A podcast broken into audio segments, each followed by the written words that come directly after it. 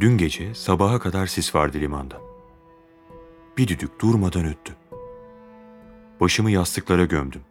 Yorganın içine soktum. Fakat o boğuk ses her şeyi deldi.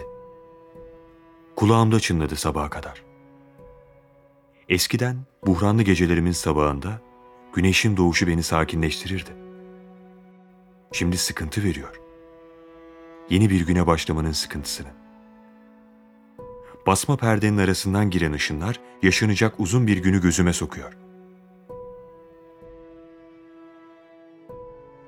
Öğleden sonra dayım geldi. Aptalın biridir. Onunla hiç yoktan bir tartışmaya girdim.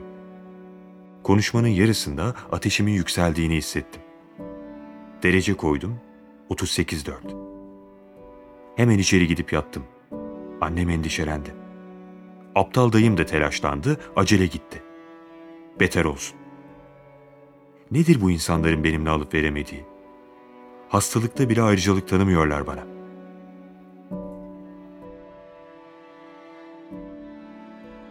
Daireden işe gitmem için hiçbir baskı yapmıyorlar.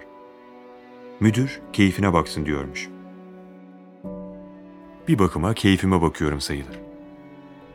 Hastalığımdan başka bir düşünceyle yormuyorum kendimi. Hastalığım da önemli olmadığına göre. Yıllardır günlük tutmayı hayal ederdim. Şimdi vaktim var, bir şey düşünemiyorum. Yazdıklarımı okudum. Aptalca sözler etmişim. Kendimi kötülemeye söz vermişim, onu da yapamıyorum. İnsan Kafka'yı okuyamazsa bitiktir işi. Bir silgi gibi tükendim ben. Başkalarının yaptıklarını silmeye çalıştım. Mürekkeple yazmışlar oysa. Ben kurşun kalem silgisiydim.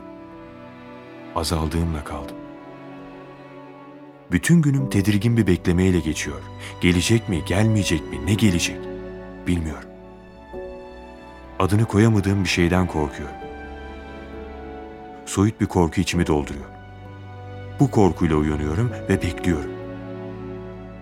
Belki korkularım sayılamayacak kadar çok. Ateşimin düşmemesinden korkmam bunlardan biri.